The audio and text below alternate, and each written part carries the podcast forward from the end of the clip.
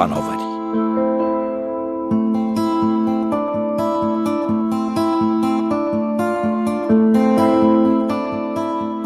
کمبود برق در ایران. از جمله بحرانهای کشور است که در فصل تابستان به موضوع مورد بحث تبدیل می شود اما آسیبهای ناشی از کمبود برق مختص فصلی خاص نیست. هرچند که با افزایش جمعیت ایران و افزایش درجه حرارت در فصل گرم این کمبود برای تمامی اخشار جامعه قابل لمس می شود ایران در حالی برای تأمین برق به انرژی های فسیلی از منابع طبیعی از جمله نفت و گاز وابسته است که این کشور در شرایط مناسبی برای بهره برداری از انرژی های پاک و تجدید پذیر همچون خورشید و باد قرار دارد. عدم بهره برداری از انرژی های پاک و وابستگی به منابع فسیلی همچون منابع گاز موجب شده است تا ایران سهم اندکی در تجارت جهانی گاز را کسب کند مهمترین عوامل قطعی برق در تابستانهای داغ ایران کدام است؟ ایران به چند هزار مگاوات برق نیاز دارد و تولید کنونی چقدر است؟ مهمترین نیروگاه های ایران با استفاده از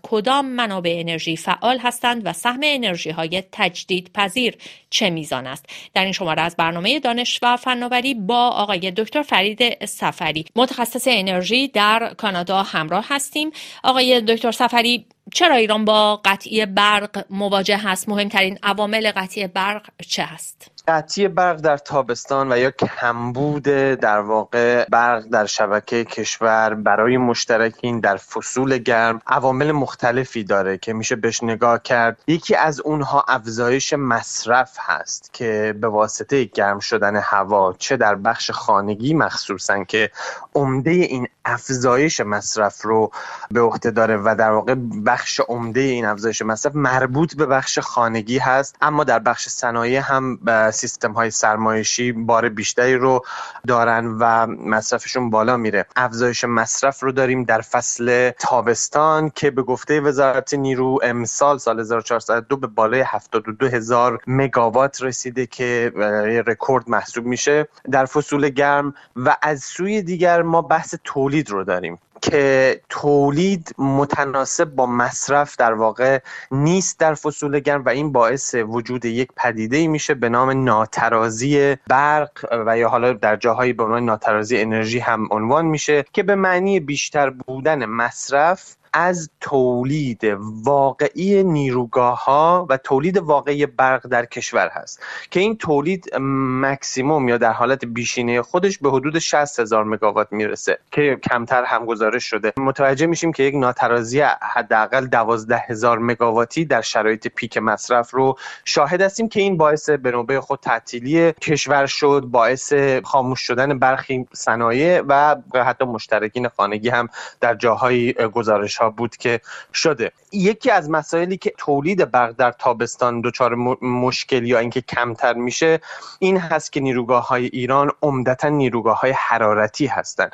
که این نیروگاه های حرارتی با گرمتر شدن هوا از 25 درجه که ما مثلا به 35 درجه تا 40 درجه سانتیگراد می‌رسیم باعث میشه که در چرخه ای که اینها کار می‌کنن اون چرخه ترمودینامیکی که تولید برق می‌کنن که حدود اگر من یه آماری بدم 85 درصد نیروگاه های یعنی اون ظرفیت نامی نیروگاه های کشور مربوط به ظرفیت نیروگاه های حرارتی هست. که در اون نیروگاه های حرارتی هم بخش عمده ایشون با سیکل های توربین گاز یا سیکل برایتون کار می‌کنن که حالا چه در نیروگاه سیکل ترکیبی باشه که از پسسوز اون چرخه برایتون چرخه بخار آب و تولید برق به وسیله چرخه رانکین و بخار آب هست چه در نیروگاه گازی باشه که با همون توربین گاز برق تولید میشه سوخت پای گاز طبیعی هست و چرخه که برق تولید میشه چرخه برایتون هست. در این چرخه ها با افزایش دما چون چگالی هوا در یک واحد چگالی هوا کاهش پیدا می‌کنه توان تولیدی توربین گازی هم به تبعش کاهش پیدا می‌کنه مقداری و بازده اون چرخه هم مقدار کمی کاهش پیدا می‌کنه.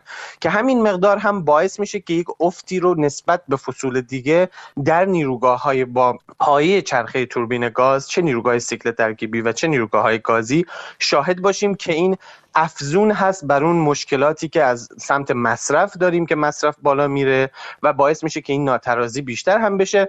بخشی هم که نیروگاه آبی هست. که حدود 13 درصد هست ظرفیت نامیشون در کشور اون بخش هم موجب تحمل بار زیادی میشه و در جاهایی شنیدیم که از رده خارج میشن مثل نیروگاه کارون سه.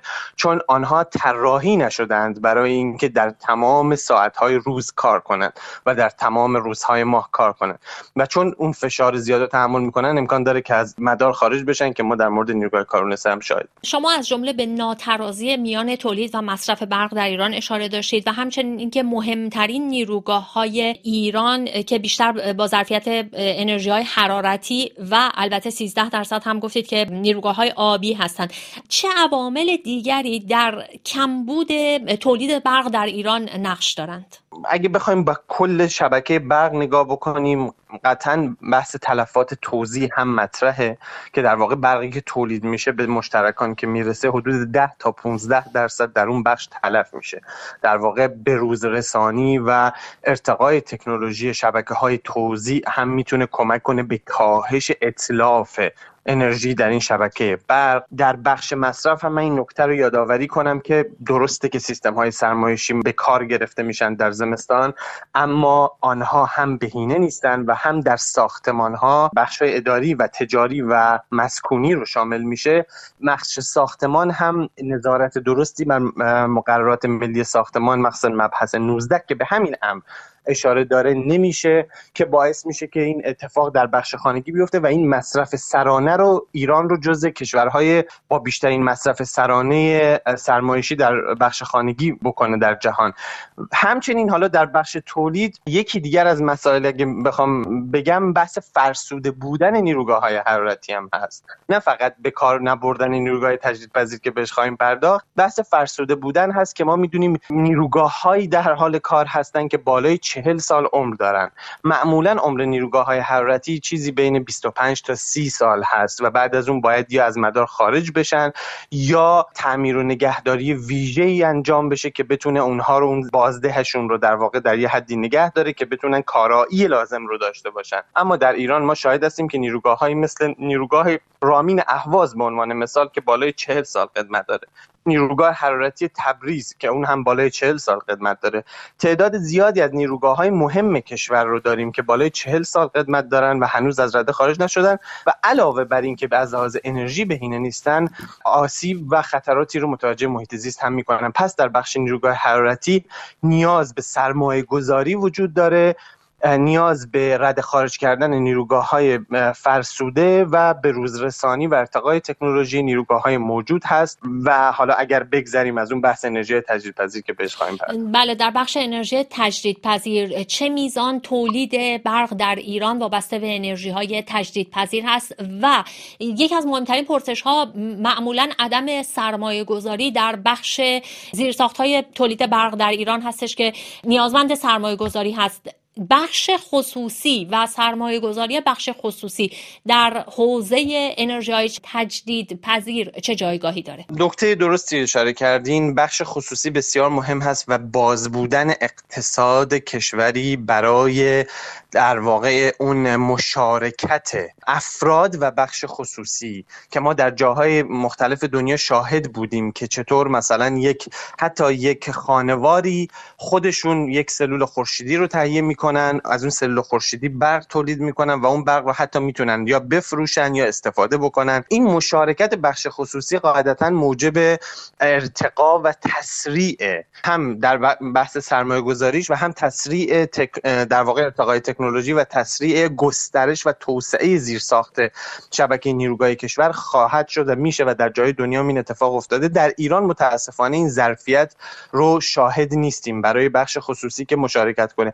در مسئله انرژی تجدیدپذیر بسیار پررنگتر هم هست. چون انرژی های تجدیدپذیر خصوصیتی دارن که می‌تونن به صورت decentralized یا غیر متمرکز استفاده بشن. یعنی هر خونه برای خودش یک سلول خورشیدی بذاره در مقیاس های کوچک و همین شکل و همچنین شرکت های خصوصی می‌تونن این مشارکت رو کنن با توسعه تکنولوژی با ارتباط با شرکت های بین‌المللی غیر که به واسطه اقتصاد بسته و دستوری که وجود داره و نبود این ظرفیت برای بخش خصوصی این رو شاهد نیستیم. اما برای سوال شما در مورد بخش انرژی های تجدیدپذیر در ایران متاسفانه باید گفت که انرژی های تجدید پذیر حدود یک درصد فقط اون ظرفیت نیروگاهی کشور که 91 هزار مگاوات هست به گفته وزارت نیرو در سال 1402 و من باید اشاره بکنم که ظرفیت نامی در حالت ایدئال تعریف میشه در سطح دریا در یک دمای مشخص و اینها با توان تولیدی نیروگاه که گفته شد قبلا فرق داره. به طوری که ظرفیت نامی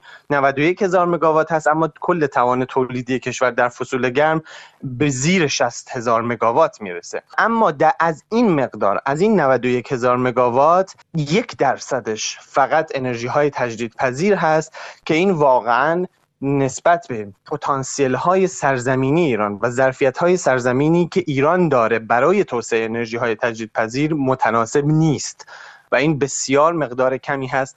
که هم کشور رو از نظر نقطه نظر امنیت انرژی به واسطه متکی بودن به منابع مشخصی و عدم متنوع سازی اون منابع دچار صدمه می‌کنه و اون امنیت انرژی رو پایین میاره. و همین که از لحاظ محیط زیستی هم اگه نگاه کنیم مخاطر آمیز هست یعنی در واقع خیلی فرصت ها رو هم از ایران می‌گیره برای مشارکت های بین المللی برای اهداف تغییر اقلیم و مبارزه با تغییرات اقلیمی و ادپتیشن یا انتباقش با تغییرات اقلیمی. اما انرژی های تجدیدپذیر در ایران پتانسیل بسیار بالایی دارند تابش خورشیدی در ایران حدود 300 روز سالانه روزهای آفتابی داره ایران. به صورت میانگین تابش خورشیدی در جاهایی از مناطق مرکزی که مناطق وسیعی هم هستند و مناطق جنوبی به بالای دو برابر استاندارد در واقع میانگین جهانی تابش خورشیدی می‌رسه که حدود 7 تا 8 کیلووات ساعت بر هر متر مربع هست که مقدار بسیار بالایی هست و پتانسیل بسیار زیادی داره برای تولید برق خورشیدی.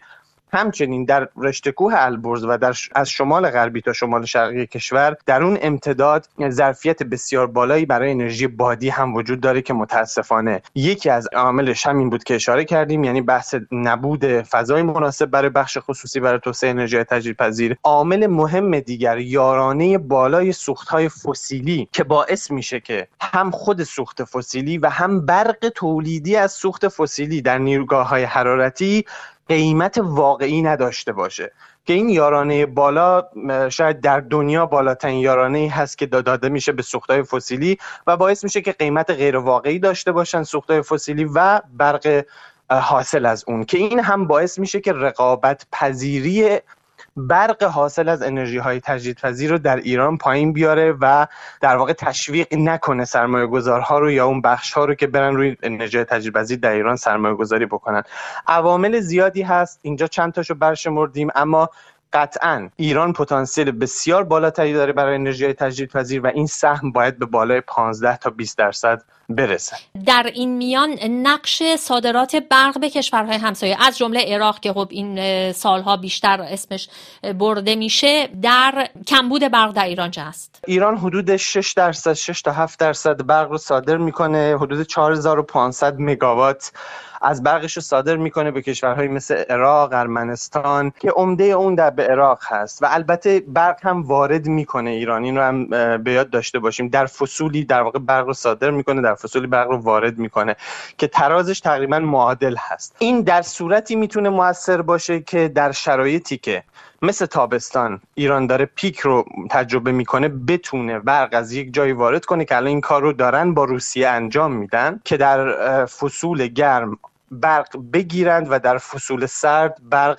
در واقع صادر بکنند. در موقعی که در شبکه مشکل کمبود برق وجود نداره. البته می‌دونیم که در فصول سرد در ایران مشکل گاز وجود داره که این هم خودش داستانی رو ایجاد می‌کنه. اما این به این شکل هست. یعنی در واقع صادرات و واردات برق در ایران به این شکل هست که در واقع اون تراز رو در واقع همون صفر می‌کنه و اون واردات و صادرات همدیگر رو به شکل خونسا می‌کنه. اما عمده صادرات به عراق هست. حدود صادرات حدود 4500 مگاوات 6 تا 7 درصد کل برق است تا شماره دیگر از برنامه دانش و فناوری شاد و سربلند باشید.